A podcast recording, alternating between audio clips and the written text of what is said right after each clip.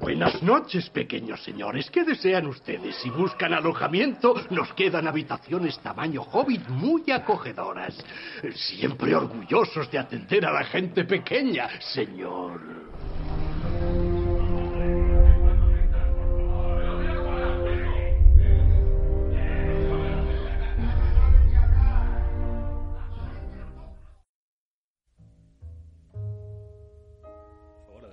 Yo, yo quisiera yo quisiera plantear, eh, antes de ponernos con temas muy severos, una pregunta que, que, me, que, me, que me acomete todos los domingos.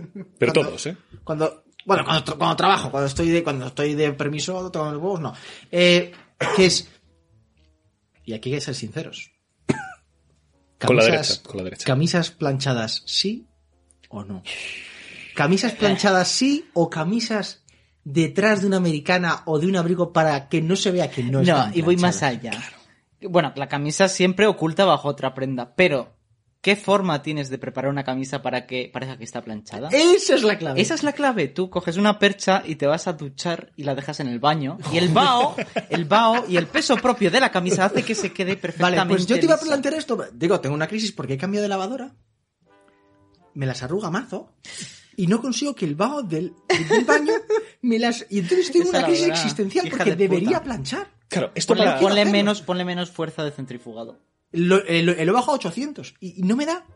Esto, yo voy a meter una, un, un giro a esta conversación, eh, que de hecho es, es un giro, eh, porque yo sé que, bueno, señor Jueves está, está felizmente casado, eh, señor Heisenberg está felizmente emparejado, pero eh, aquí voy a rescatar eh, cierta cosa que me dijo una amiga hace tiempo, que es, uy, este vive soltero. ¿Por qué? Porque no se plancha las camisas. Entonces, aquí viene el argumento de eh, la manifestación de tu soltería, de, bueno, es, disponible me hallo, por tanto, como yo, persona soltera, manifiesto, ¿camisas planchadas?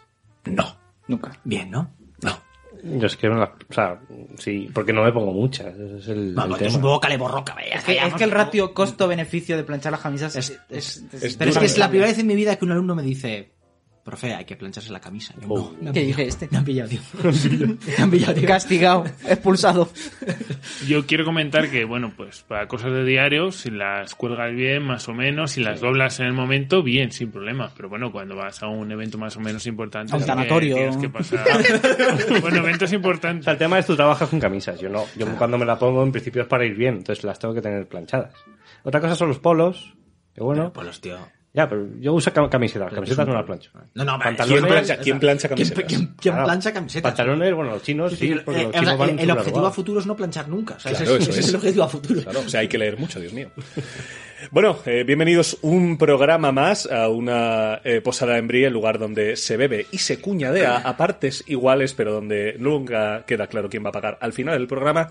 Y bueno, buenas tardes a todos mis contertulios. Eh, como siempre, señor Jueves. Señor Jueves. ¿De qué vamos a rajar hoy, señor Jueves? Bueno, vamos a ver. Hoy tenemos un, un programa que, que entre, entre la severidad y el delirio. Eh, quizás la realidad es, es tan severa que la única forma de... En fin, es, es el delirio. O sea, no. Sí. Eh, y, y, y bueno, hoy vamos a hablar de el apagón. En los últimos, las últimas semanas, sobre todo a colación de cierta ministra hablando del apagón en Austria, Eh, poco menos que para preparándonos para el apocalipsis eh, energético eh, y unos apagones que ha habido en China eh, a partir de una crisis energética, lo que tenemos es que se ha planteado el escenario de, oye, ¿qué pasaría si hubiera un apagón eléctrico de verdad? Fuese por crisis energética o fuese por una tormenta solar, ¿no? Son las dos vías que las mentes calenturientas, creo que acostumbrados a que, como en los dos últimos años hemos normalizado catarsis mundiales, la pandemia, Filomena, ¿no? Pues ya, ya tenemos la sensación de que todo es posible, que todo es una película distópica, y entonces, pues, ¿qué es lo próximo? Eh, y entonces, eh, hoy queríamos plantear por qué, o sea, qué escenario real puede haber detrás de eh, un apagón, eh, que es crisis energética y la tormenta solar, y luego plantearnos, en el colmo del delirio, ¿cómo podría ser un, un mundo con sí. un apagón? ¿Realmente sería negativo? Esto es lo que... ¿Nos iríamos todos a plantar nabos al campo? Bueno, yo lo dejo ahí. Saludos a los Amish.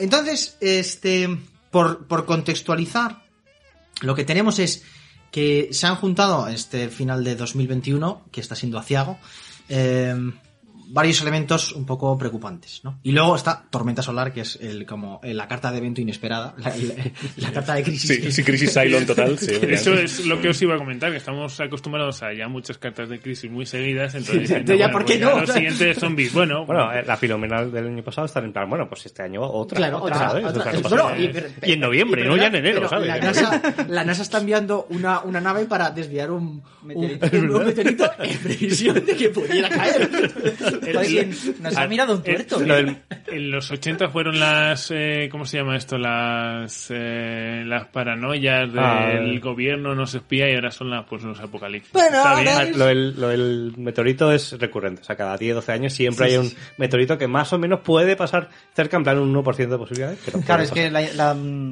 La dispersión que tiene la ubicación de los meteoritos es tan grande que claro, siempre puedes coger... Puede ser. Puede, un medio de comunicación puede decir, bueno, es que va a pasar a diez kilómetros de la Tierra. Claro. Sí, es el caso más extremo y es improbable. Bueno, ya no solo eso, sino que las, las sectas eh, apocalípticas de turno siempre tienen que pagarse la publicidad que ponen los carteles de la cartera. Vamos a ver, de, no, se va a acabar el mundo en dos mil cuarenta y seis. O sea, con lo, de, lo del arrebato ese, ¿cómo se llama? Lo del... De, de Rapture, ¿no? Que se dice Rapture, en, sí, sí, en inglés. Eso de los evangelistas. Eh. Sí, la, el arrebatamiento, ¿no? Eso de que te van a... Ah, que bueno, nos van sí, a, que no sí. claro, bueno, quiero decir, vamos a ver, o sea, hay que sostener el mercado, las perspectivas. El pastor, el pastor necesita un coche bueno. Sí. Entonces, entonces, claro, estamos... La, la primera mm, teoría de por qué podría haber una, un apagón eh, tendría que ver con la inflación y la crisis energética que Apagón, subimos. digamos, X horas. No, no vamos a decir... No, no, no. Indefinido. Lo que la gente, las mentes calenturientas, sí, a lo que la gente no, quiere. Pero el apagón real serían X horas, ¿no? En plan. Pero la realidad es, que eso es, es demasiado gris. Es que eso es falso, porque en un país del primer mundo como es España, supuestamente, eh, a ver, ¿cómo funciona la, el, el sector eléctrico, el mercado eléctrico? Bueno, el mercado eléctrico sería aventurarnos mucho, pero ¿cómo funciona el sistema eléctrico español? Hay una oferta de electricidad y una demanda. La electricidad, si no la almacenas, no la puedes consumir. Entonces, lo que tienes que hacer es que siempre la demanda Eh, que tienes tiene que ser igual a la oferta. O sea, la oferta se tiene que estar ajustando precis- de forma muy precisa a la demanda que tienes para que el sistema no colapse. Uh-huh. Eso es muy difícil porque de repente hay un partido de fútbol, el Madrid-Barça, toda la gente entiende la tele. Claro, los que trabajan en la red eléctrica de España saben eso, tienen sus modelos matemáticos, sus modelos numéricos, van prediciendo tal que cuando hay un apagón es porque ha habido un evento que no sea... Ha habido algún fallo en la red o ha habido algún evento que no se ha predicho bien. Por eso digo, si, si se sabe que va a haber una crisis de suministro de gas o de lo que sea que genera electricidad, lo que se va a hacer en un país serio es decir, a ver, eh, los hospitales tienen que estar en marcha, los sistemas de seguridad de las centrales nucleares tienen que estar en marcha. Se va, se, lo que se haría sería priorizar la electricidad a aquellos sectores donde no puede haber un apagón y luego se, se trataría de dar unas instrucciones a la ciudadanía, de decir, pues no vais a poner la calefacción o no vais a usar electricidad en estas horas o... O los apagones se, se darían en cierto, en las zonas urbanas. Es el, es el mismo argumento, en, de hecho, para las tormentas solares. Es decir, se, se dice, vale, puede haber una tormenta solar muy bestia. Bueno, los ingenieros sabrán cuándo más o menos, cuándo puede llegar, apagamos todo, no se jode nada y cuando pase, volvemos, digamos, a restablecer un poco el suministro. Es un poco la idea, o sea, de... Podemos preverlo. Esa es la idea. ¿Por qué se ha convertido en un escenario probable? Y ahora entramos con las tormentas solares, que el señor Gavilán es un estudioso de las tormentas solares. Experto a nivel internacional. O sea, el escenario, el escenario, el escenario es que en China ha habido varios apagones, eh, efectivamente durante horas, no ha sido un apagón de este, de, de se, se, se cae el país, eh, y, y viene por una, por una crisis energética de la mano de la inflación. Entonces sabemos que hemos pasado por cierta pandemia y entonces se está viendo una inflación muy fuerte. Eh, en estos momentos ya supera el seis por ciento en Estados Unidos. Es un tema preocupante que viene de que la, la, la demanda ha aumentado de forma tremenda. ¿eh? Hemos pasado por unos meses en los que no ha habido consumo, en los que la gente ha ahorrado y ahora que se sale, ¿eh? que ahora que se vuelve a trabajar, ahora que se vuelve a, a consumir, la demanda está reventando la oferta. La oferta no da más de sí. Y de hecho tenemos el follón de los barcos, que no hay barcos suficientes y no se pueden transportar, containers que están parados, ¿no? Y entonces en ese contexto de inflación, que técnicamente no tiene nada que ver eh, con una con un apagón, eh, entra también la energía. Entonces, China, eh, bien, China está ha hecho un amago de descarbonizar su economía y entonces ha dejado de trabajar ciertas minas de carbón que tenía, por eso aquello del clima o no sé qué. Bueno, Greta Thunberg ha dado miedo y entonces este pues China dijo, bueno, no, voy a hacer caso. Y entonces cierra varias eh, va, eh, varios centros de, de, de, de, de producción de energía de combustibles fósiles. Tiene varios eh, a, a, apagones precisamente porque está intentando responder a la demanda mundial que ha aumentado. China no ha ido a la cumbre del clima reciente y ha dicho que va a volver a, al carbón al carbón a muerte. O sea que no va, no va a volver a pasar esto de, de un apagón y de que yo no, esté, no, no estoy siendo capaz de responder. Pero lo que va es que el precio del carbón y el precio del, del gas natural y el precio del petróleo está subiendo a lo bestia. En un año se ha duplicado el del sí. petróleo, lo hemos visto en las gasolineras. Y entonces el escenario calenturiento eh, que se plantean algunos es, eh, bueno, podría darse que si la inflación es imparable, si los recursos eh, fósiles no, o sea, quedan absolutamente exhaustos en algún momento, plof, ¿eh? no haya para alimentar la red eléctrica. Este es el escenario calenturiento, ¿vale? Démosle un pequeño viso de realidad a esto que nos está comentando el señor Jueves para ver si esto es sencillamente eh, una especie de designio de la prensa o realmente lo estamos viviendo los que estamos aquí en la mesa. ¿Estáis notando vosotros la inflación, queridos contertulios? Nos ha jodido, Mario. Ya te digo, ¿verdad? O sea, entre sí, la sí. gasolina, que es... Es, es, yo, es, es verdad que mi coche es la mierda. Entonces, he decidido echar en gasolineras de mierda. Es decir, las más baratas, que son igual de precio de las de la gasolinera normal de hace seis meses. Ya. O sea, ya. estoy pagando lo mismo. Ya te da igual lo que gasolina, a tu coche. Y claro, ya me da igual, la gasolina sé que es una mierda, pero por lo menos pago lo mismo que pagaba hace seis meses. Ahora sí, está... sí. Bueno, la inflación está ahora en un punto que no se sabe si va a ir para adelante o para atrás, porque es. de momento está estancada en, en, la, en las energías. Todavía las empresas, los, los productores están diciendo, ¿vamos a repercutir la inflación de la, de la energía en nuestros productos? Sí, no. Eso mmm, eso se verá en pocos yo, meses. Yo o, de luz estoy pagando, a, por lo menos. Claro, pero lo que es energía. Energía, energía. energía. O sea, hay inflación de energía, que es muy evidente. El problema es que sí. cuando una, un, que no una suba empresa... Los una empresa que fabrica X producto necesita energía para fabricarlo, entonces ya. al final ese precio lo acaba repercutiendo en el precio de, sí. del producto. Y luego lo que pasa es que es un círculo vicioso, porque claro, si si a mí, si yo, los productos que tengo que comprar son más, más caros, caros, yo le voy a pedir a mi empresa que me pague más. Pero si me pagan más, el producto que hace mi empresa es más caro. Entonces, es sí, un círculo. Es... ¿Y qué pasa? ¿Por qué parece que se ha descabalado todo? No, es que simplemente si la energía antes costaba X y ahora cuesta dos X, ha habido una pérdida ahí de poder claro. adquisitivo. Sí, no, sí. no se puede arreglar realmente subiendo el precio, subiendo el sueldo. Subiendo... No, no, ya no. lo has perdido. Entonces, lo que, lo que la única forma de recuperarlo es volver al escenario donde la energía te costaba X. Por ejemplo, mmm, quitando limitaciones por tema medioambiental, que no lo van a hacer, ni claro. yo diría que hay que hacerlo, pero... Ese tipo de cosas. Claro, Antes, eh, o sea, tú tienes muchas centrales, ese es el problema de España también, tienes muchas centrales eh, que son muy baratas, que están amortizadas, son de combustibles fósiles, claro, y compras mm, petróleo o carbón que es barato, lo metes ahí y generas una electricidad muy barata. Ahora, si ya solo te queda la nuclear o, o te quedan las de la hidroeléctrica es, o las renovables, uh-huh. es energía mucho más cara. Por eso también mucha gente que dice ahora, no, es que habría que volver a las nucleares. No, tampoco, es que, es que las nucleares habría que haberlas hecho antes, antes y tenerlas amortizadas ahora. Como Francia. Sí, que eso también es súper cachondo. Dos cuestiones también. La primera es eso, que se reviente una central nuclear en Francia, eh, vale. nos vamos nosotros detrás, eh, por cuestiones evidentes. Y la segunda es que también, por supuesto, la geopolítica hace mucho en esto. No hay que olvidarse también de las polémicas que ha habido estos meses pasados con el famoso tubo marroquí, que luego tiene que pasar porque si por Argelia, que si ahora va a llegar el gas de... Eh, hasta ¿dónde era? Hasta Almería, sí. creo que iba que iba a pasar el tubo. Y es decir, que todo este tipo de cuestiones en las que hablamos son realmente una combinación de problemas claro. que no solamente nos llevan no, a China, no, Me gustaría, me, gust- me gustaría aprovechar este canal que tenemos para vender, mi, no es mi libro, pero sí me gustaría decir que eh, ¿qué escenario es más peligroso? El de que tienes unas centrales, nu- el de nucleares no gracias, entonces tengo mis tres centrales nucleares que no puedo cerrar porque necesito una base de producción constante y son antiguas y son peligrosas, o una mmm, política energética basada, no basada, pero que tenga la nuclear como, como agente importante y que esté sometida a, un, a una constante renovación y a un I más D que haga que sea un sistema seguro, porque la nuclear, hasta que no se descubra otra cosa, todo lo renovable y sostenible que se quiera, es necesaria por la, porque genera esa base que nos permite eh, absorber, o sea, los picos y, y los valles. Necesitamos una energía que se pueda mantener de base y, claro, y claro. por otro lado también necesitamos la de las de gas, la de ciclo combinado, porque cuando hay un pico muy fuerte necesitamos ponerla en marcha rápido. Uh-huh. Claro. Sí, que es básicamente una de las eh, problemáticas que surgen con el tema de la factura eléctrica, ese famoso pago extra por las, eh, las la producciones de, de eso es, y el ciclo combinado, esto de que se paga la renovable a precio de carbón porque si la carbón está activada, es, es, es una historia que también probablemente tendríamos que dedicarle un podcast al tema de cómo cojones se desglosa la factura eléctrica, porque es, un, es, es muy, muy problemático y es una cosa de la cual yo no tengo de hecho ni puñetera idea. Y, y yo veo que tienes el asunto que comentáis de los recursos naturales, que tiene que ver con la idea de descarbonizar las, uh-huh. las economías. Europa está en un proceso de descarbonización intenso que hay que entender que va a ser negativo a corto plazo. A medio y largo plazo puede ser muy positivo si consigues eh, encontrar energías alternativas uh-huh. que te permitan mantener... Que no sé si se puede. Y sí, se, se, se puede, se puede. Pero a corto plazo es evidente que sí. Hay, hay forma, pero es que parece que el, el Greta Thunbergiano medio no quiere aceptar que hay formas de que tú puedas, por ejemplo, tienes eh, molinos eólicos y energía solar.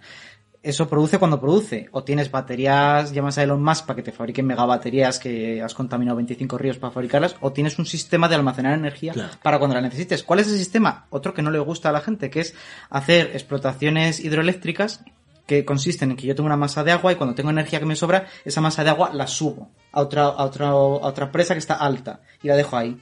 Y cuando necesito esa energía, la hago bajar otra vez y turbino. Obviamente la energía ni se crea ni se destruye, se transforma, pero es la única forma en la que ahora tenemos de almacenar energía de una forma sostenible. No es sostenible porque, claro, estás haciendo un impacto ambiental muy grande claro. con los embalses. Pero es que nadie quiere solucionar el problema. ¿Estás haciendo aquí una apología de Franco ahora mismo, señor Heisenberg? Sí, sí, no, hay sí, que todo, hacer todo más, muy fan. Hay, hay que hacer más embalses. Hay que hacer más embalses. Hay que decir que empezó Primo de Rivera. Por sí, sí. Ma- en Madrid se industrializa. Lo, lo que sale bien no es porque venga un político de turno y diga, yo se me ha ocurrido esto. Existen los planes, como ahora se ha metido mucho con Pedro Sánchez porque ha dicho lo que va a pasar en dos mil no sé qué. Obviamente un país necesita decir lo que va a pasar dentro de cincuenta años. O sea que tú estás eh, a favor de, de Sánchez, eh, la oye, estabilidad y por tanto eh, estás haciendo apología de Franco, señor Heisenberg. Puede ser, no lo sé. Últimamente hago apología de tantas pero cosas. Pero yo quería decir que además de la, del asunto energético, que es la clave ahora mismo de la inflación y la clave de un posible apagón, el, el otro tema que también está sobre la mesa, y yo sin más cito, ya pasamos a imaginar una, otro evento o carta de tormenta solar, es que es que la inflación, y este es siempre el asunto capcioso, la inflación viene muy bien a aquellos que tienen deudas. Los estados tienen muchísimas deudas. Un mecanismo clásico que previa Keynes para solventar el asunto de la deuda es la, la inflación. Claro. Tú dejas, tú dejas un poquito que corra la inflación y si la cortas a tiempo, pues a lo mejor consigues limar que en términos prácticos eh, la deuda que tienes sobre el ciento diez por ciento del P I B en términos relativos se convierte en un noventa por ciento, dejando un poco que corra la inflación. Si se corre demasiado la inflación, pues te hunde el sistema. Pero bueno, entonces lo digo porque algunos, algunas mentes eh, maliciosas piensan, los gobiernos europeos van a dejar correr un poco la inflación por ver si eso funciona. Ya digo que es una vieja política socialdemócrata que a los liberales les gusta menos, claro, porque todo lo que sea inflación repercute no solamente a los que tienen... Yo que no soy, yo que no soy economista, igual voy a hacer una tontería, pero es que... porque el Estado al final somos nosotros también y decimos, ah, bueno, un truco truco win-win, energía gratis win-win, es como nada, bueno, la deuda baja pero la riqueza del ciudadano baja también, es, claro, o sea, el poder es, adquisitivo es como, eso es. O sea, el problema de la inflación a nivel de Estado funciona muy bien porque reduce la deuda del Estado, pero el que la sufre... Pero no siempre, no siempre, porque también pides en impuestos, la, la percibes menos impuestos, o sea, hay un caso paradigmático que fue la Alemania en mil novecientos veintitrés tiene la peor inflación que ha habido en la historia de Alemania. Una hiperinflación que llegó, llegó al límite de que para comprarte una cerveza... Eh, carretilla de billetes. cien millones de marcos valía una cerveza. O sea, vale, fue una cosa como loquísima, ¿no? Sí. El gobierno dejó hacer. Dejó demasiado tiempo hacer. Y se fue de las manos. Claro. Ahora, a los dos años, las empresas alemanas vendían más que nunca jamás. ¿Por qué? Porque cuando tu moneda se va a la mierda, las exportaciones suben. Hmm. Si tienes un tejido capaz de hacerlo, ¿vale? Claro. Entonces, el problema es que jugar a la inflación es jugar a la ruleta rusa con un revólver. Tienes dos balas no, y en el tambor seis agujeros. No estás teniendo cuenta que la población también diga hasta aquí, ¿sabes? Si no puedo más, eh, me salgo a la Entonces, calle. Es un juego muy, muy arriesgado. Lo digo, es verdad que ahora sí. Con la pandemia, eso de salir a la calle, claro, a manifestarse. Entonces, lo que quiero decir, bueno, ahí está, ¿no? Entonces, digamos, esto es el escenario uno, el más plausible, que podría haber algún apagón, sí. Parece ser que, en fin, Europa es difícil que suceda, pero podría darse que en algún momento haya alguna restricción energética. O sea, ¿por qué Austria, ¿por qué Austria hizo lo que hizo? Porque que... llega Austria y no va tanto por aquí, tanto como por, eh, señor Gavilán, la posibilidad de una tormenta solar. Una tormenta solar, eso es. Eh, existe la posibilidad, de hecho se da cada, cada siglo, puede cada... ocurrir, sí, cada X tiempo, sí. Date cuenta que el Sol, pues eso, está... Tiene sus fluctuaciones, sí, tiene... Tiene, tiene un concepto estadístico, tiene un periodo de retorno que, depende de lo que quieras medir, se fija en una cantidad de años, por ejemplo, cien. No quiere decir que cada cien años pase una vez, quiere decir que si coges un periodo de tiempo lo suficientemente largo, la media es que pasa cada cien años. Más o menos, sí, puede pasar sí. siete veces seguidas y luego sí, en un millón es. de años no, pero es la estadística. Sí, aproximadamente, pero bueno. Eh, ya ha habido, o sea, quiero decir, el tema de qué son las tormentas solares, pues eso es unas eyecciones que hace el Sol, que bueno, que va a través del espacio y puede llegar al planeta Tierra. Llega al planeta Tierra y bueno, más o menos estamos protegidos por la atmósfera. A los seres humanos y a los seres vivos en general no, no, no la chufla. Se, señor Gavilán, podríamos hablar de que podríamos estar hablando de que el Sol nos eyacula sí. en sí. toda la boquita. En toda la boquita. Básicamente sí. Entonces, claro, eh, hubo un evento llamado el evento Carrington en el siglo pasado, o en el siglo pasado, ¿no? Hace dos siglos. Oh, ya, hace dos siglos. Esos millennial buenos. Aquí con, con una pistola para que acierte el siglo exacto. Entonces, ¿qué pasó? Que bueno, antes la tecnología que había hace dos siglos era, pues lo máximo que había, pues eran los eh, telégrafos, ¿no? El, uh-huh. Un sencillo uh-huh. cable, mandas una electricidad, encendido, apagado, pi, pi, pi, pi, pi. Pues digamos que todo el telégrafo de Estados Unidos y U S A, pues... Al Estados carrer. Unidos, eh, perdió, perdón, la Unión Europea y América, uh-huh. América del Norte, pues reventó. Básicamente. Y dijeron, cuño, ¿qué cojones ha pasado? Pues básicamente es eso, fue una tormenta solar, que las tormentas solares, pues todo lo que tiene electricidad genera un campo magnético. Yo esto lo tengo cogido un poco con pinzas, es lo básico, si no corregirme, eh, señor Heisenberg. Entonces, claro, a partir de entonces ha habido varios eventos en pequeñas zonas... En mil novecientos ochenta y nueve en Quebec, en Quebec, en Canadá, en Canadá también hubo un explotó, evento, ¿no? O algo así, sí, un, central, o... sí. saltó por los aires, sí, que no lo tuvieron en cuenta o lo calcularon mal y, sí, está, y, y simplemente estaban pues, con las birras y dijeron, ahí va tú, pero... pero así, ¿eh? Y reventó, entonces claro, eh, ¿qué puede llegar a ocurrir? ¿Podría llegar a ocurrir que nos quedemos sin electricidad por un tema de tormenta solar? Podría llegar a ocurrir, pero bueno, eh, mmm, tenemos la suerte de que se está investigando, se está vigilando el Sol cuando ocurren estas cosas para preverlas. Como decía el señor Sotomontes, sencillamente es, bueno, pues cuando hay una tormenta solar, como solo afecta a los campos magnéticos, quitamos los campos magnéticos. ¿Cómo es esto? Quitamos la electricidad. No hay más.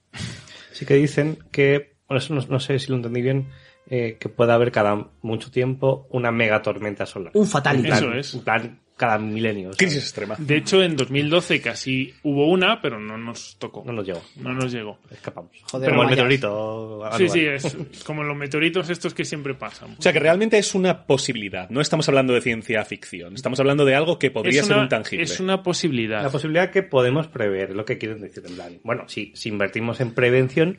Sí. No pasaría nada. No, y que luego más allá de... Yo voy a dar mi parte... Voy a acuñader un poco, pero quiero poner una parte más técnica. Más que veamos ya, que miramos al cielo diciendo, uy, la que va a caer de tormenta eléctrica, vamos a apagar esto. Eh, lo que se hace es que se implementan sistemas que la, las instalaciones se autoprotegen. Igual que cuando en nuestra casa tocamos un cable, hacemos un cortocircuito sí. y para que no nos muramos, salta el cuadro de control. Lo que yo me estoy acabo, me lo estoy inventando ahora mismo, pero entiendo que debe ser algo así. Es que el propio sistema de, de los cuando sitios... Recibe cierta... Cierta variación, cierto volumen, pico, cierto salta. pico, salta. Pero, o sea, eso no lo vas a tener en, en, en tu casa, eso entiendo que lo estarán implementando en quirófanos y centrales nucleares. Que son he, he oído, además he oído que Fernando Simón está al mando de las operaciones. Entonces todo va a salir mal.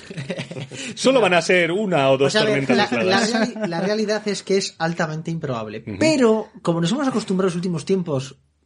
Todo viene ahora, o sea, nos ha venido todo. Como, como probablemente estemos en los albores del apocalipsis. y, y ya es evidente que, que en fin... Viene el juicio final. Viene el juicio. Sí. Y a algunos de esta mesa les, les va a coger muy a traspié, debo ya decir. Muy mal. Pues este... se ha convertido en una posibilidad. Y nosotros en este en esta conversación de cerveza queremos plantearnos, vale, imaginemos qué sucede. Nah, pero no un apagón de cuatro horas. No, no, no, no seamos tibios. Rollo zombie. Vayámonos a tomar por culo con toda la de la De verdad. O sea, viene un fatality de esos, ¿no? Y entonces, ¡zas! ¡Zas es! A tomar por culo la red eléctrica radicalmente durante un periodo largo. Dos meses, tres meses, cinco meses. Yo decir te... que no es solo en esta mesa, que hay, hay este movimiento que los llaman los preppers, que son los preparadores. Yo conozco una, una amiga que oyó hablar de, pequeño inciso, gracioso, anécdota, que oyó hablar de los preppers y dijo, dice, pues sí que si este escenario puede pasar, joder, yo estoy viendo muchas series, lo que voy a hacer es, antes de que pase algo y no tengamos internet, me voy a bajar todas las series y luego, claro, nosotros le decíamos, hombre, te las puedes bajar, pero luego, cuando no te puedas cargar el tablet o el móvil. Sí, o sea, es como muy patética tu plan. Y, y fue como, ah, pues Ah, claro, verdad. Pues llevaba toda la tarde descargándome series.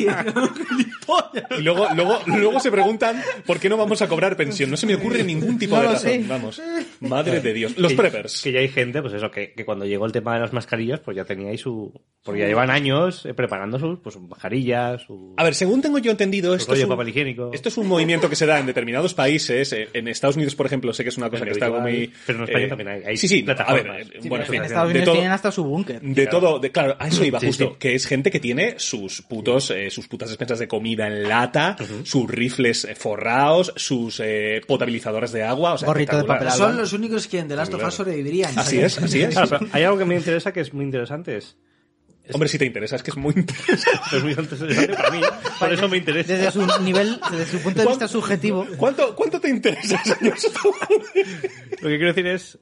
Todo este rollo de la supervivencia, rollo, ¿cómo se llama? El Pepper. Bear Grylls este. Ah, el Bear Grylls, sí. Se sí, comía sí, ratas sí, sí, y sí, lo que fuera. Y bebía su propia orina. Sí.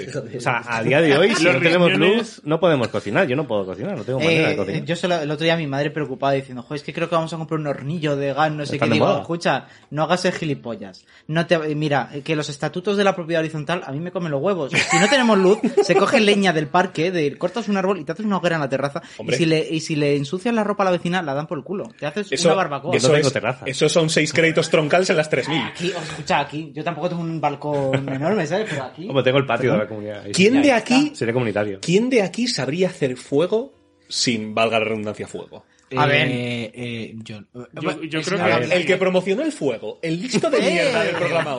Es su momento. Venga. Pues sí, coge un palo y... sí. Yo náufrago vi como Tom Hanks. A ver, nunca lo he hecho y no debe ser fácil sin a ver, saberlo. Tenemos, saber hacerlo. Yo tengo como treinta mecheros en casa. Ah, sí, claro, yo tengo cerillas. Sí, bueno, win-win. Claro, pero, claro. Bueno, sí, claro, con un mechero, joder, claro. Pero es que le quitas cosa, todo el romanticismo. Otra cosa es que esta situación durara generaciones y se perdiera la tecnología de fabricar mecheros. Claro, tú a tus hijos le legarías tu mechero y le dirías, yeah. este con este mechero me ligué a tu madre en la época del apocalipsis. Mira, mira. Tengo tierras, no tengo mechero. Tengo mecheros. De todas formas, el tema de los preppers eh, no es algo nuevo, o sea, quiero decir, sí, sí. en los años cincuenta, con das, todo esto de... Tonto, el apocalipsis nuclear... Tontos ha habido siempre. Sí, pero... O sea, milenaristas, ahora fuera de coñas, digo, el milenarismo es... es va a llegar. Va a llegar. Es tan antiguo como la... O sea... Pero quiero decir, también, este es un ejemplo, pero el segundo ejemplo es, eh, por ejemplo, nuestros abuelos, nuestros abuelos sí, claro. o las personas mayores tienen unas despensas del tamaño de esto y tienes que, de hecho, vas todos los veranos, oye, que esto caducó hace diez años, a lo mejor habría que tirarlo, ¿no? Bueno, o sea, para que eso es la posguerra, pero lo que quiero decir es... Claro, aquí entramos en la dinámica de por qué tu abuela te da comida hasta que revientes, ¿no? Pero... Quiero decir que es una situación que al final recuerda mucho a cuando llegó el dos mil, eh, va a ser el apocalipsis informático. Pero nosotros quisimos plantearnos, ha sucedido.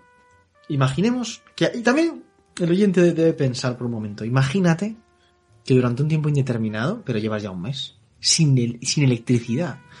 Toda la sociedad sin electricidad. Esto es importante. Es importante porque si piensas en todo lo que se acaba con la electricidad... No son pocas cosas, hemos hablado de la cocina, no. pero, pero imagínate la no, claro, sanidad, sí. los transportes, claro, las sí, comunicaciones. Sí, sí, sí. Hemos hablado de cosas más banales, pero habría que ver cómo se, se vertebra, cómo se está vertebrando ahora y cómo se vertebraría toda lo que es la seguridad ciudadana. Bueno, bueno. Eh, la, bueno ahora, mismo, ahora mismo, pues, la, la sociedad vive más o menos en paz, eh, de una manera determinada. Si no hubiera electricidad, pues obviamente cuando hay una situación de caos hay una gente que es que son los, los cuerpos de seguridad que están ya preparados. Yo entiendo que el ejército está preparado para tener su cadena jerárquica y de mando con comunicaciones más analógicas. Entiendo, señor se, señor Gavilán, se descojona. Me, me estoy riendo mucho. Es que me estoy acordando de lo del cómic, del tema de que de que mantenerlos, eh, o sea, que mantenernos en nuestras casas era un poquito complicado, entre comillas, yeah. y bueno, no exactamente no podía mantenerlo por la fuerza, o sea que... Seamos claros, si hubiera un apagón, ¿qué cosas negativas encontramos? Puede ser cosas serias o delirios absurdos, Es decir que, eh, no sé. O sea, la sanidad se va evidentemente a tomar por saco. Va por, por... Pero vamos, completamente, pensad un segundo, las operaciones desaparecen, la producción de medicamentos desaparece completamente porque eso está automatizado. No, toda la fabrica, toda todo, la fabricación, toda la producción. Toda la sanidad, except, exceptuando probablemente las, las operaciones críticas o cualquier cosa que pueda ser manual, se va a paseo completamente. Cualquier tipo de terapia, cualquier tipo de, de eh, capacidad de higienizar eh, o de, ¿cómo se llama esto? De, de hacer aséptico eh, cualquier yeah. entorno, se va a paseo. Es decir, probablemente la esperanza de vida al minuto siguiente de que nos, eh, uh-huh. vayásemos, nos fuésemos sin luz, caería treinta años, treinta y cinco años. Y luego piensa, te quedas sin el Real Madrid. Eso es duro. Esto no, no lo habéis... Es duro para ti, quiero decir, no lo habéis... es un exitazo. Hombre, para, para ti sería beneficioso, claro, claro pues, si no, gozoso, alguna... Pero te quedas, te, te quedas sin... Yo, esto es grave, pero yo, yo la segunda cosa que he puesto, ¿eh? Yo, yo, Joder, pues. Yo, yo la primera que he puesto es colapso total, no sanidad, consumo... Lo siguiente es... No lo has puesto la, la vida sin el fútbol. Yo lo pondría las cosas buenas. O sea, este... Piénsalo. O sea, te quedarías sin fútbol. Pero a mí me parece muy grave. Sí, es sí, bueno sí. para el cambio climático el quedarnos sin... Bueno, producción de alimentos también, ¿no? No, no claro que cuentas... si estamos en un escenario... Conservación de alimentos. Si estamos en un escenario sí. de que en, de que la falta de energía es de un en todos los ámbitos de un noventa y nueve por ciento, o sea que a lo mejor tenemos algo para lo que sea, sí. la comida... Sí, sí, o sea, horas, eh, dos días, o sea, que, tres... O sea, había un éxodo al campo. Eh, radical. Radical. Al campo... cultivable, por supuesto, claro, porque por si eso. Te vas a medio de Soria te dan por culo. Claro. Todo el mundo que tuviera segunda residencia sería a su segunda residencia. Bueno, esto también es una Pero cuestión bien. A discutir porque ahí no sé ha cómo, introducido... ¿Cómo introdu... te vas a...? Bueno, con la gasolina que te quede en el coche. En, la puta, en bicicleta, en patinete. No, bueno, la gasolina no que tienes en el coche. Luego ya... ¿Eh? ¿Ahora qué haces tú con tu coche eléctrico, señor Heisenberg? Te lo metes por el culo. Yo estoy jodido. ¿Eh? ¿Tu Tesla qué? Ahora lo empujas. Ya no tienes pilas. ¿Ahora qué? Elon Musk te va a empujar el coche, imbécil. No, pero es verdad. De hecho, una de las cosas en las que ha caído señor Heisenberg, y creo que es una cosa poderosa, es el tema de la seguridad ciudadana. Es decir, tú tienes una finca de puta madre en tu pueblo. Sí, perfecto. Wow. ¿Quién te, te la, dice, quién te te dice a ti que te la van a...? Claro, claro eso es. Más presidente, ¿no? Vamos, que tienes melones en tu finca. Tenías. Eso es. Nuestros Ten- tenemos melones. Es así. Es, es así. Eras comunitario. Sí, ah, literalmente. También decían algo de, en plan... generarte tu propia electricidad, pues eso, con no sé, con bicis y cosas de esas, ¿no? Comparar. Sí, pero eso... Sí, pero tienes pero... que tenerlo, tienes que comprarlo, tienes... O sea, es... Digo, Prepes. yo... Yo, una cosa que... Claro, bueno, va, va, vamos a ver, los tíos del búnker ganarían. Y como son probablemente los pe... lo, lo peor de la humanidad, que lo que puedes hacer en es... dos generaciones no. la raza humana sería un desastre. Pero puedes atracar o asesinar al del, del búnker y quedarte tú con el búnker. Eso también es cierto. Hombre, el del búnker... Es verdad que el búnker tiene búnker y se puede cerrar, pero Oye, como una... es idiota porque tiene un búnker, puede que se dejase la puerta abierta. Ese es el, es el, es el perfecto. Una plataforma Salta Preppers es, yo sí. creo yo no, creo que probablemente más cómodo, se, es más cómodo. Se generarían milicias claro. probablemente bueno, claro, sí, estos, probablemente no estos, sí vamos hay can garantía that, o sea quiere decir que sería la ley de es muy, muy zombie o sea el libro este de cómo sobrevivir a un apocalipsis zombie es de este rollo o sea, yo una cosa positiva que le veo es que por fin al porque claro piensa que la producción de armas se caería por supuesto las armas se intentaría saltar los, los eh, silos de armas, uh-huh. que al no tener electricidad, pues también su seguridad se habría ido al carajo y podrían ser asaltados. Pero la munición sería, pues en fin, muy, muy, habría muy poca, habría carestía de munición. A lo que voy es, al final quedarían las armas blancas, que son las más sostenibles a nivel energético. Y por fin, mis artes marciales saldrían a relucir. Yo tendría una carta maestra porque puedo defenderme sin ni siquiera una espada. O sea, lo cual hay que decir, eso lo veo también positivo. O sea, gano en la escala trófica esta, yo, yo de repente, ¿no? Eres el, el depredador supremo. Soy depredador. Solo tienes que re- sobrevivir a las primeras, no sé, millones de balas. Sí, bueno. Las, disponibles. Pero ahí hay que agacharse. Yo aprendí en el Metal Gear que X agacharse y hemos aguantar. O sea. Caja de cartón los primeros diez días. Caja de cartón mientras el fuego, el fuego cruzado. Es verdad que habría desapariciones que serían muy negativas, pero desapariciones que también serían muy positivas. Antes, eh, eh, señor eh, Jueves ha comentado Instagram. El Real Madrid. Iba Instagram. Yo a decir, no, no, no, bueno, Instagram. Tal vez, antes que Instagram, debería ir Twitter. Las redes sociales. Twitter. Oh, sería maravilloso. Oh, pero ahora te relacionarías con tus vecinos, porque harías comunas. Oh, este es bajarías también, al, ¿eh? Al patio a cocinar. Y como diría Chesterton, por fin descubría que tengo vecinos. Oh, y que son oh, no. todos gilipollas. Bueno, pero quiero decir, por fin habría una comunidad real, ¿sabes? Mm-hmm. Y dejarías de tener relaciones virtuales. Es verdad que a tu familia la verías menos porque, porque estaría muy lejos de tu casa. O sea, sería mejor a dos, tres horas andando. Lo cual ya te lo piensas, ¿eh? Pero, pero por otro lado, que caigan las redes sociales sería una... Bueno, sería yo, sería que, bueno. Que cayera el correo electrónico. Cuidado, por es, favor. Ver, es verdad, pensémoslo con... Eh, es verdad, eh, en el fondo estamos haciendo un ejercicio de, de, de creatividad y de imaginación, eh, pero pensad que ahora todas las juventudes, la generación Z, se sabe relacionar con la continuidad que te dan las redes sociales, internet y, y WhatsApp, Telegram, bla, bla, bla, bla, incluidos nosotros, que muchas veces hablamos del podcast. Es verdad que nos reunimos eh, siempre que podemos, pero aún así utilizamos eh, el día a día de las redes sociales para comunicarnos. Que desaparezcan todos esos elementos que posibilitan las redes sociales hacen que desaparezca de facto la manera estándar que tienen de socializar los eh, jóvenes de hoy día. Y eso significaría que nuevamente nosotros, que somos post-boomers, ganaríamos en la escala social. Pero te los llevarías a ellos por delante, en cierto modo, ¿eh? Bueno, wow. Pero ¿a quién le importa llevarse por delante? A putos adolescentes. Mala suerte. ¿Cuál es el problema? ¿No hablas de que había millones de balas? Bueno, pues hay millones de pechos deseosos de, de recibirlas. De consumirlas. Pero es verdad, es una de esas cosas que dices, la gente ha aprendido a relacionarse de otra manera, la gente ha aprendido a consumir sí. alimentos de otra manera. Yo creo que los boomers... Ojito con los boomers, ¿eh? Ojo, Ojito con los boomers, porque nosotros, quiero decir, ponte a arreglar el coche o aunque tengas un... A ver, seríamos carne de cañón. Vamos a ver, yo no sabría hacerme... Vamos a ver, ¿qué quiero decir? Yo no Aprende. superaría el nivel de encender una vela. Bueno, pero ¿no creéis que ahí entraríamos en modo supervivencia y realmente nos pondríamos Aprende. a prueba como animales? Aprende. Uf. Sí. Ya, pero, sí, pero, pero lo sé muy... que somos muy tontos, tío. Sí, estamos muy mal. Este, sí. O sea, si tuviéramos creo, creo que los veinticinco... comer, eh, lo que nosotros estamos aprendiendo, él, ellos con a lo mejor quince o veinte años ya lo sabían más ah, que de sobra. Si, entonces... si nos pillara con veinticinco años más, te diría que es imposible aprender, pero... ¿Cómo se llama esto de los que se van a, a dormir al, al campo? Eh, ¿Scout? No, joder, que hacen acampada, o sea, que pasan la noche... ¿Campistas? ¿Vivac? Vivac. Vivac. Sí, sí, bueno, pero es, es, es rollo, ¿no? Es, es dormir al rato. Tampoco de supervivencia, pero bueno, tiene ese rollo Oye, de... Oye, pero que, que vamos a ver, que, que el apagón no quiere que no tengas casa, o sea, puedes cerrar la puerta y mira... Pero eh... ¿cómo consigues agua? ¿Cómo consigues comida? Más allá de lo que tengas... Bueno, claro, Fuego. vamos a ver si el problema sería logístico, o sea, a nivel logístico sería el colapso. Claro, tal, es. Vamos a ver. Pero yo también te digo, otra actividad que ganaría enteros, aquellos que tenemos libros no digitales. Bueno, tú eres el defensor del ebook. No, no, perdón, no, no. perdóname. Bueno, soy el, pero, soy el enemigo declarado del ebook. Entonces, ganamos nuevamente. O sea, quiere decir que, que el apagón no quiere decir que sea todo el día de noche. Quiere decir solo que... Pero te... por la noche lees con las pelas. No, porque será un recurso muy valioso. Pero por el día, mientras los otros estarían desesperados intentando hacer el móvil, te puedes leer. Yo te o sea. imagino en una caja de cartón leyendo... Esperando que los jóvenes mueran en masa para poder este, imponer mis... Ti, ¿Cómo hacer mis fuego? García, y ahí leyendo cuenta? tranquilamente. Bueno, pero también tiene sus inconvenientes, porque, por ejemplo, desaparecería del Netflix and Chill, desaparecería el factor Netflix. Entonces, sí. eh, esto es grave, ¿eh? Desaparecería Friends, desaparecerían las series, desaparecería la, el cine, desaparecería... La verdad, uf, es, la verdad, pero de todas formas sí que es, en cierto sentido, a no ser que te pille una superbacteria o una peritonitis, es un escenario muy romántico y muy... Me apetece, me apetece. A mí me apetece, o sea, una hoguerita, unas chuletas, hablar con los vecinos. Sí, eso es encantador, pero siempre que tengas el recurso de, de, la, de la urbe luego a tu... O sea, es decir, el llegar allí de manera voluntaria. No, no si lo haces, el, lo haces en la urbe, arda, lo haces decir. en la urbe, como si fuera Detroit, o sea... Pero ya te digo. Joder, literal. No sé, es un poco duro, ¿eh? Es una situación un poco dura porque desaparece... Claro, ¿cuántos años... Esto aquí sí que le, me gustaría preguntarle al señor Jueves. O sea, ¿desde hace cuánto la electricidad... pertenece a nuestro día a día, literalmente? Desde la segunda mitad del diecinueve.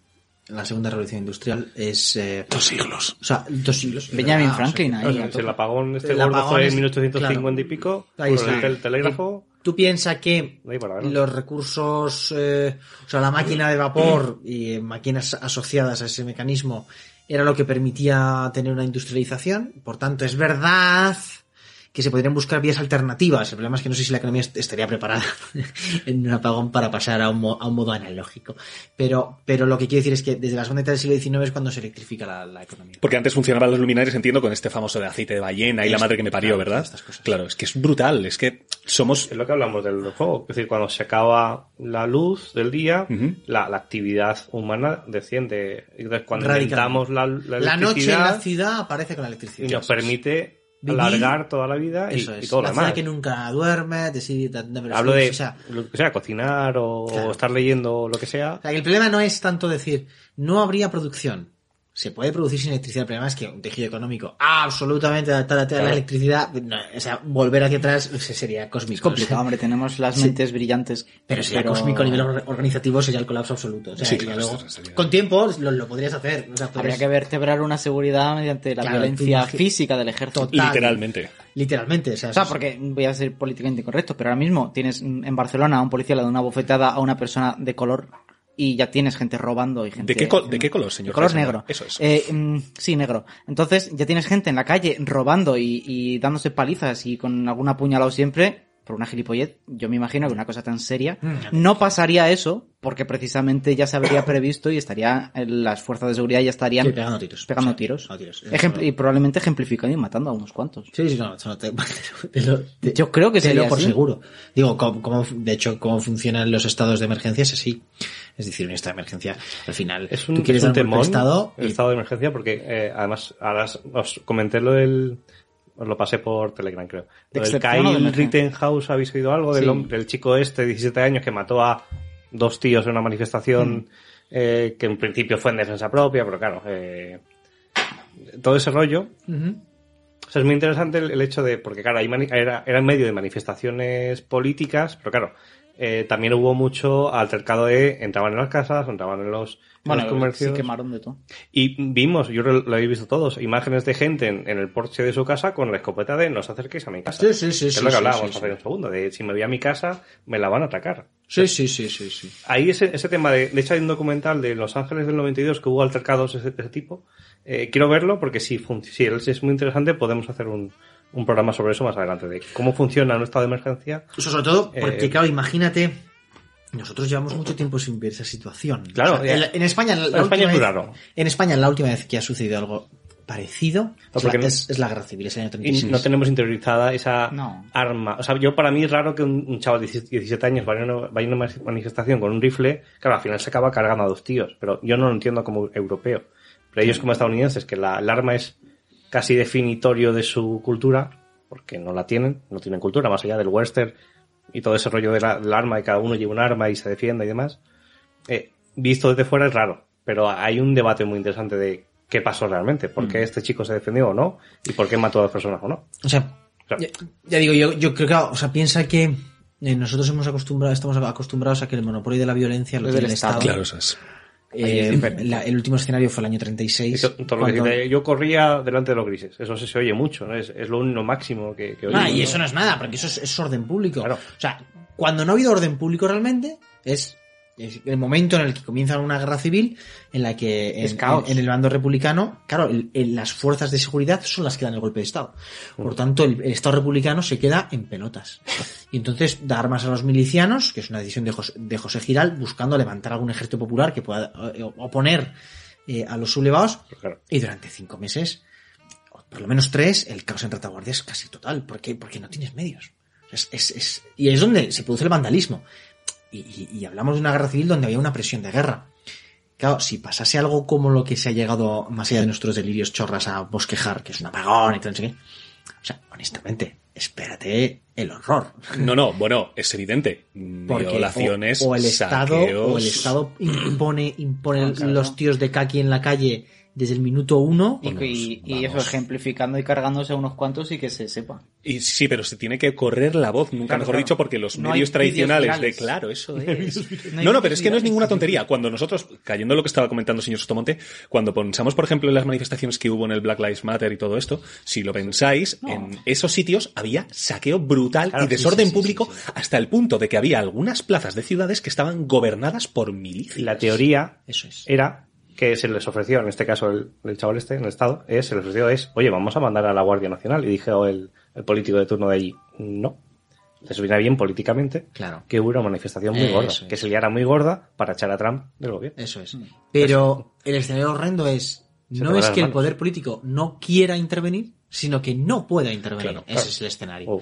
Es el escenario en el que, o sea, a ver, si hubiera un apagón, a mí lo que más me preocuparía desde el minuto uno es la que es el caos. Familia, entiendo, es la claro, seguridad, sí, sí, o sea, sí. es el caos. Es, sería el caos. No sí, sí. tanto comer, que sabes qué. Sería, esa es la segunda, ¿eh? Sería terrorífico y, se, y supondría hambruna y supondría pasarlo mal. Pero sabes que antes o después la, la sociedad terminaría de encontrar algún acomodo. duro... Es que todo depende de cómo funciona la seguridad. Pero el tema sería que les orden... Claro, porque si, si, si tienes orden, podrías intentar reorganizar. Claro, es que pensad que se va al cuerno absolutamente todo. No solo la producción de alimentos, sino como tal la conservación del alimento. O sea, es que la electricidad... Es, es que... Sí que te das cuenta, la electricidad es, es la madre del cordero. Ya está. Es que ya está. Si se o sea, va... porque si se produce... Si fuera que nos quedamos sin petróleo súbitamente, sabes que sería un desastre. Pero lo puedes amortiguar. Pero se podría amortiguar. Sí. Cuando hicimos, cuando hicimos el programa de inventos, alguien dijo la electricidad. Joder. ¡Ojo! ¡Ojo! Que internet, que el fuego y la electricidad. Que la vacuna. Bueno, pero es que la, el, con el fuego viene todo lo demás. Ya está. Sí, sí. Cuando, y, y, ya ha quedado muy claro lo bien que sabes hacer fuego, señor Sotomonte, ¿eh? Que el único palo al que le saca brillo para sacar fuego ya sabemos cuál es. Sin comentarios. Yo estaba pensando que justo en los sesenta creo que salió o hizo Kubrick eh, Teléfono Rojo, o fue más tarde, no recuerdo. Pero fue a los sesenta con la, esto de la guerra nuclear, ¿no? El hecho de que pasará una bomba atómica muy grande a nivel mundial, uh-huh, o lo que sea. Y al final de la película, de hecho, plantean de, bueno, vamos a ir una serie de hombres y mujeres a un búnker que vamos a ser el futuro de la humanidad, porque toda la humanidad se va a ir a la mierda, menos nosotros que nos vamos a meter en el búnker. Sí, sí. No sé cuánto, es que cincuenta, proto- sesenta años. Esos protocolos existen, no es solo... Entiéndeme, pero esos protocolos existen. O sea, en España... Bueno, en España no lo sé, porque a veces España no hay quien lo entienda, pero... Vamos a ver, con el pánico nuclear, eh, tú sabías perfectamente en los años sesenta, cincuenta, que es el momento en el que Kubrick idea Teléfono Rojo. ¿Era un escenario posible un ataque nuclear? Era un escenario sí, posible. Sí, claro. un si hay un ataque nuclear, los tíos de la pizarra, que se ponen en el caso, estos son muy de militares, y siempre se ponen en todo tipo de, de situaciones. Cuando se ponen en la situación de, de, de, de apocalipsis nuclear, que es la Unión Soviética lo lanza todo, Estados Unidos lo lanza todo, probablemente no queda nada en pie, pero los que queden en pie, hay que asumir que es... Eh, es el restart del planeta. ¿Eh? Uh-huh. Entonces es, es un mundo en escombros que no tiene ni energías, que no tiene ni organización, ni tejido, ni nada de nada de nada. Esos protocolos existen. O sea, no te quepa la menor duda que en Estados Unidos hay un protocolo para decir a quiénes salvamos.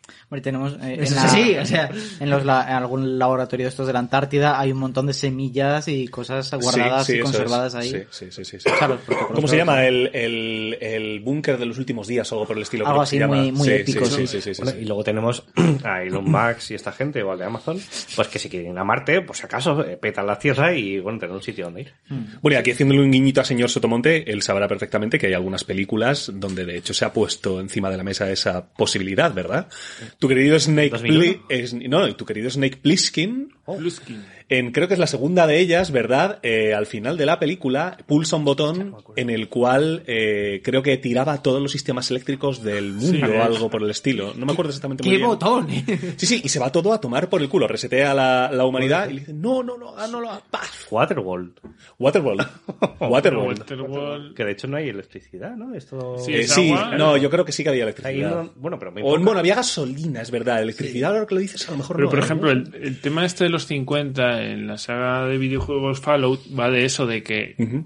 Todas las entregas es igual, eh, hay varios búnker, pues el búnker treinta y siete, el que toque en ese juego, pues se han metido dentro. Han reventado las bombas y luego han salido. Y bueno, ahí fantasean un poco con los mutantes y más, pero toda la sociedad, todos los recuerdos de la antigua sociedad es de los cincuenta. Y ves gente que tiene muchas referencias de los cincuenta, que visten con ropas que sobrevivieron de los cincuenta, es, es curioso. O sea, lógicamente es un escenario apocalíptico, pero lo que sí que es verdad... Pero es sí distopía.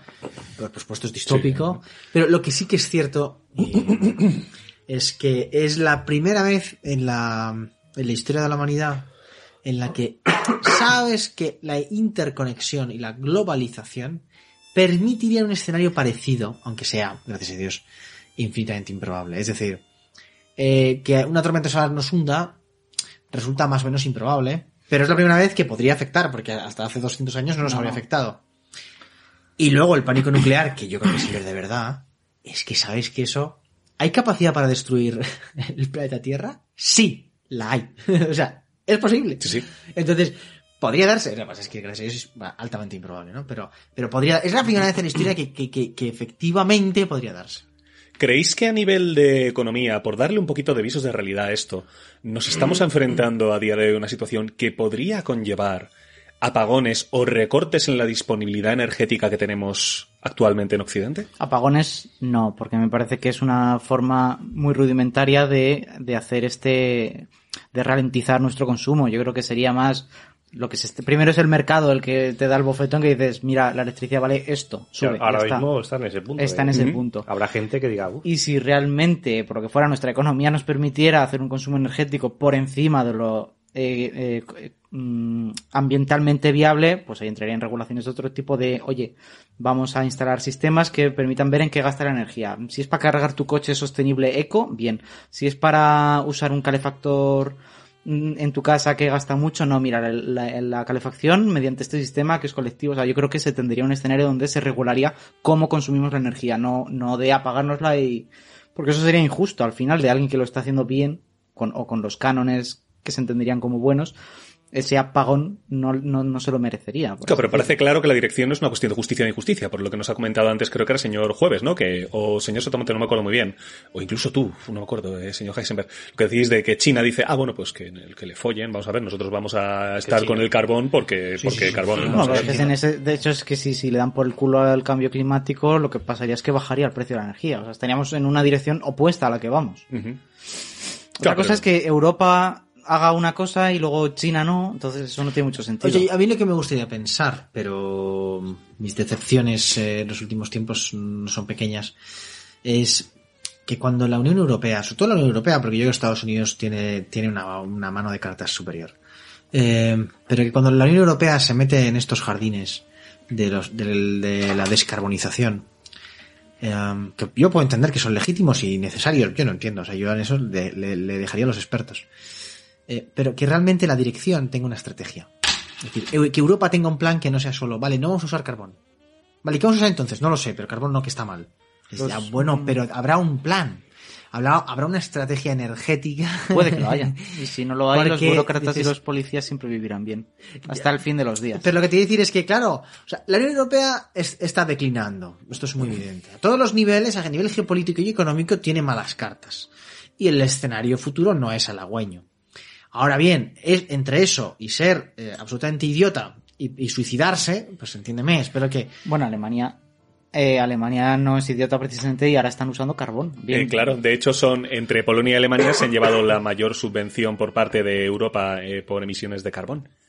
A esto voy, o sea, son unos cachondos. El tema es que la Unión Europea es un bloque o...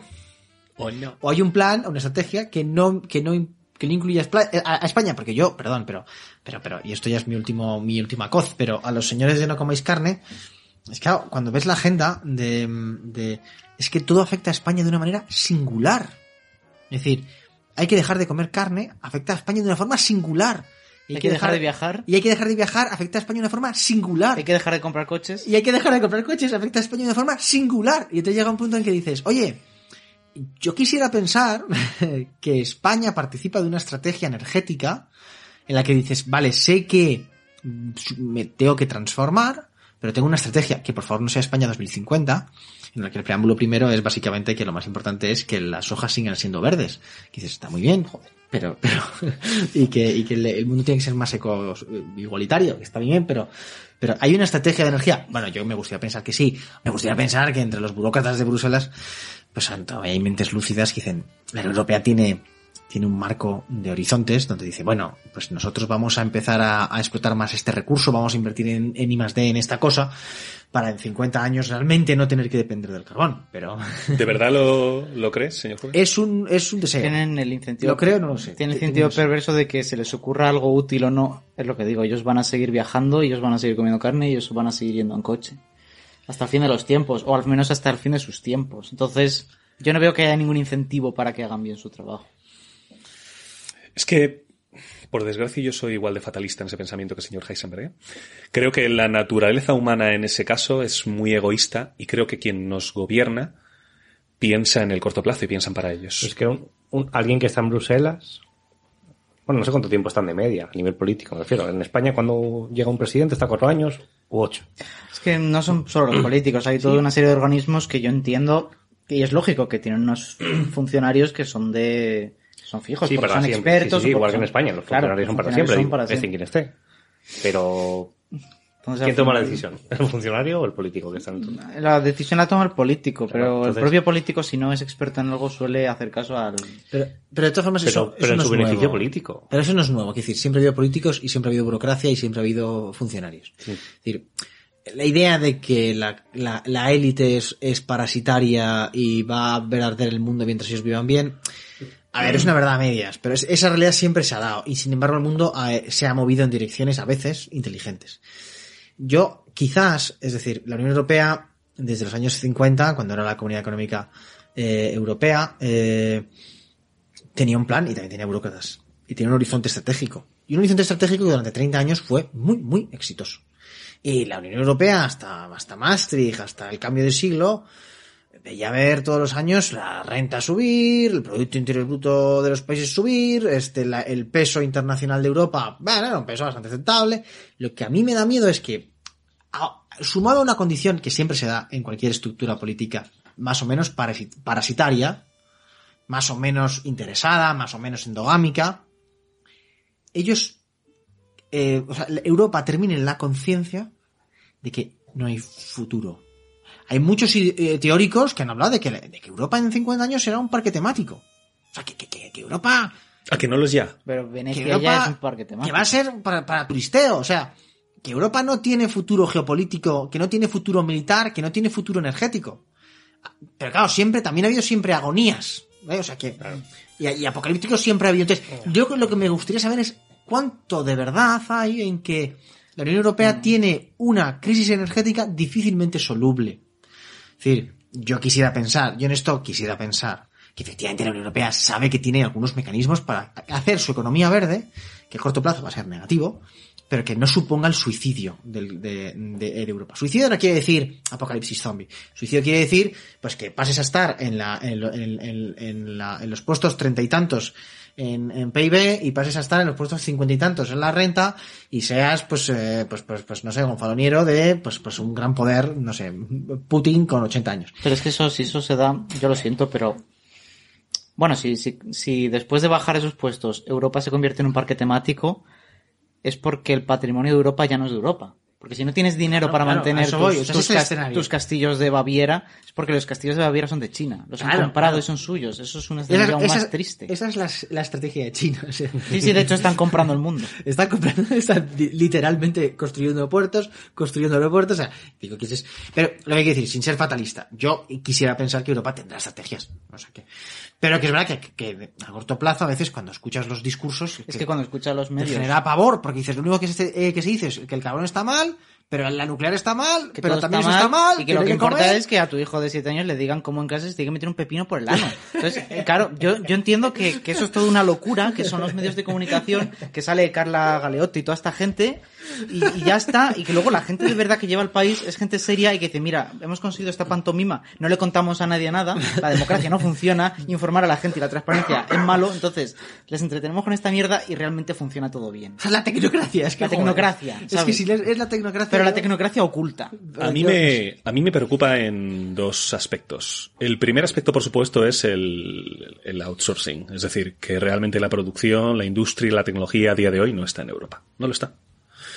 Y tampoco hay visos de que lo esté. Es decir... Pero, a ver, a mí me eso duele. No es del todo cierto. A mí me toca... Eso no... ¿Dónde está la producción a día de hoy, señor? Sí, sí, pero, pero, pero, es que pero no, es, no es lo mismo un iPhone que un Xiaomi, por ejemplo. O sea, no es lo mismo. Aunque el que te lo fabrica es el mismo, no es lo mismo que el control de calidad y la política de empresa esté fuera de China, esté en Japón o esté en Estados Unidos. No es lo mismo. De hecho, por eso a los chinos les está costando mucho sacar productos igual de buenos que los que se han fabric... que los que se han diseñado fuera de China. Claro, claro. Hasta que estemos ya al otro lado de la curva, claro, y el estamos... objetivo ya. sea no producir para el americano, sino producir para el chino. Ahora está Biden, que debería haberlo haber hecho Trump o deberían haberlo hecho antes, diciendo, ah, a lo mejor tenemos que fabricar microprocesadores nosotros. Es lo que tiene. Y es lo que tiene que hacer Europa, dejarse de tanta gilipollas. O sea, quiero decir, a lo que voy es, no estoy de acuerdo en el sentido de que la tendencia efectivamente es que Europa está desindustrializándose igual que Estados Unidos. Pero yo también en eso creo, y por esto creo que sí que tengo una agenda, yo sí que creo que China ha puesto de manifiesto a Europa, y sobre todo con la pandemia, cuando no había respiradores, mascarillas, como, o sea, es que ha sido, ha sido lamentable.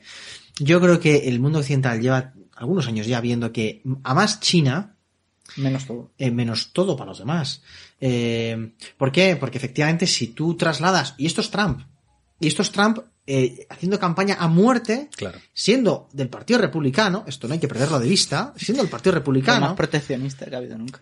Trump está planteando una, una lógica proteccionista, o estaba planteando una lógica proteccionista que consistía en nuestras empresas tienen que volver. Porque si están en China estamos per, eh, eh, eh, perdiendo poder geopolítico. Uh-huh. ¿Puede realmente revertirse el, el, el proceso deslocalizador? No lo sé. Si se revierte, ¿puede ser positivo? No lo sé. China ya tiene el conocimiento tecnológico suficiente como para no necesitar que las empresas occidentales... No lo sé. Pero lo que quiero plantear en definitiva es que tiene que haber un horizonte... Yo espero que Europa tenga un horizonte. Aquí es donde viene mi segundo punto, que va atado al primero. Y es precisamente también unido al tema de la pandemia. Si hay una cosa que me ha quedado clara en la pandemia es que ante momentos de crisis, maricón el último.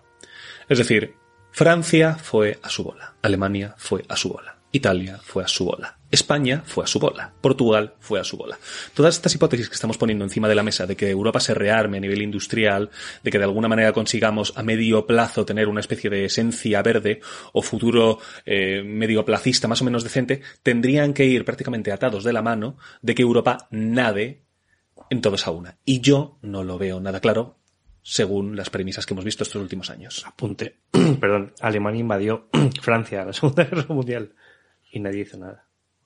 Luego ya a tiempo, bueno, bueno, es decir, ya, ya, no lo sé. Es Europa. A mí por eso me vienen visos de fatalismo. Los, los, los liberales aquí insistirían en que eh, a más proteccionismo, más, más egoísmo. O sea, ¿cómo puedes conseguir...? Claro, esto es una, es una premisa que a mí me parece un poco protestante, que no, no creen la, la bond- en que el ser humano sea capaz de ningún bien. Pero es verdad que a nivel de, de pura de puro maquiavelismo, la lógica liberal sería, a ver, ¿cómo puedo conseguir que los europeos vayan a una? Generemos intereses comunes. ¿Cuál es el interés común? El mercado. Que si, si queremos un mercado poderoso, necesitamos vincularnos. Si nos vinculamos, estaremos todos obligados a, a que nos hablamos todos o aquí no hay futuro. A mí me parece que esa premisa, esa premisa que es la armonía de, de intereses, tiene sus fallas muy, muy evidentes. Porque, bueno, ¿a Alemania le interesa que España vaya bien? Bueno, no lo sé. A Alemania a lo mejor le interesa que un tipo de España vaya bien, no lo sé. Tampoco es el, es el tema de este programa, pero, pero yo sí que creo evidente que una premisa que comparte toda Europa es su debilidad energética. O sea, Europa es débil energéticamente, porque apenas tiene combustibles fósiles, tiene carbón. Gran Bretaña tiene mucho carbón, de hecho, Gran Bretaña todo el tema de la cumbre del clima, en el fondo es uno de los que más sufre. Pero bueno, también Gran Bretaña. Total, que es, es que toda la Unión Europea tiene un problema real energético. Francia no tanto. Francia no tanto, quizás sea la que efectivamente... Nucleares nuclear, y tal, ¿no? Ya. Entonces, pero claro, tiene un problema real. Sí. Entonces, ante eso, por eso hay gente como Pedro Baños, y constantemente propone, este que fue, fue Gemaz, y que está vinculado a... hasta a coquetear con Podemos, que era un tío dedicado a la defensa y la seguridad estratégica en la Unión Europea, él insistía, el futuro de la Unión Europea es Putin. Pff, madre mía. Dice, porque es el único que tiene recursos naturales que nosotros no tenemos, es el único que tiene un interés real en salir de un aislamiento internacional que le impuso Estados Unidos. Ahora Putin lo está intentando con China, pero Rusia y China han sido países rivales durante muchos siglos. O sea, es, un, es una alianza... Y en cambio este tío, si Europa se gira hacia Rusia, Europa provee de tecnología y capital humano, Rusia provee de recursos material. Energéticos y seríamos el... bestial. Pepinazo. Vodka, bueno, ya, esto... Vodka a cambio de gas. Yo lo veo muy improbable y lo veo además muy arriesgado porque... Pero, pero bueno, digo, por lo menos que tengamos una agenda. Que tengamos una maldita agenda no, o sea, para no Rusia acabar... Rusia estuvo aliada con Estados Unidos... No, perdón, con, con la Alemania nazi.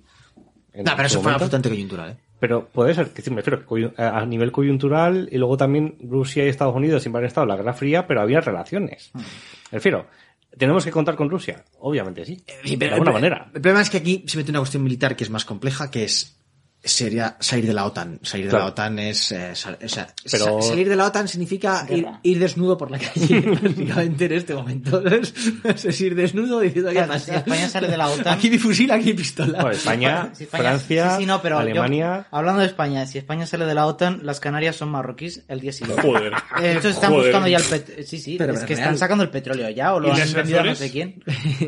Y las Azores... Pues, eh, o sea, vamos a ver... Digo, porque... O sea, los ejércitos son necesarios. Solo hemos hablado, solo hemos hablado de recursos energéticos. La otra gran debilidad que comparte la Unión Europea es la debilidad militar. No hay, no hay capacidad nuclear más allá de Gran Bretaña y Francia. Gran Bretaña ya no está en la Unión Europea y Francia pues son franceses. Entonces, no te puedes fiar de ellos. Y no tienes ejército convencional. Europa no tiene ejército convencional de superficie con, sólido como para decir nada.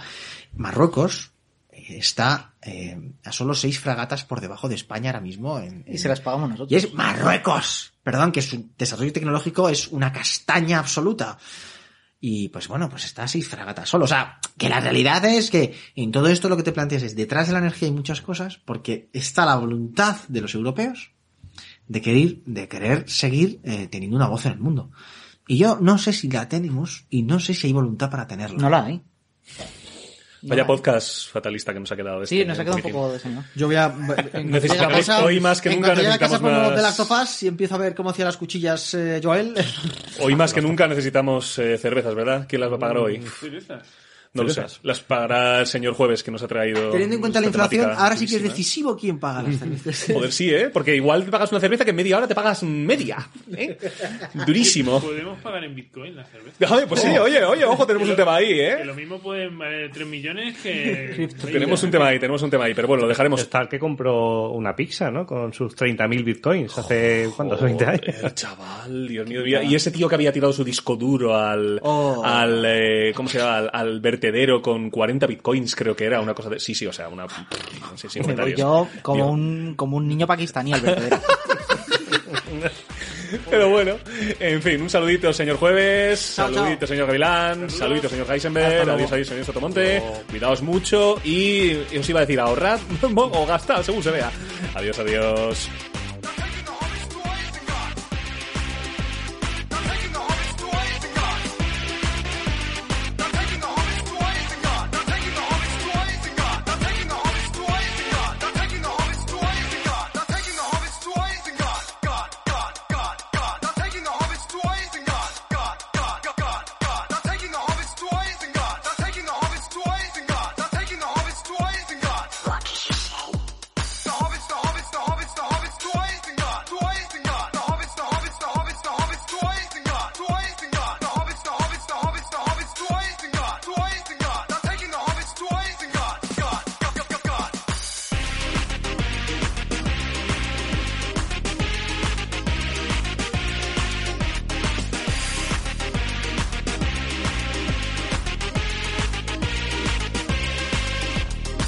Tell me where is Gandalf, for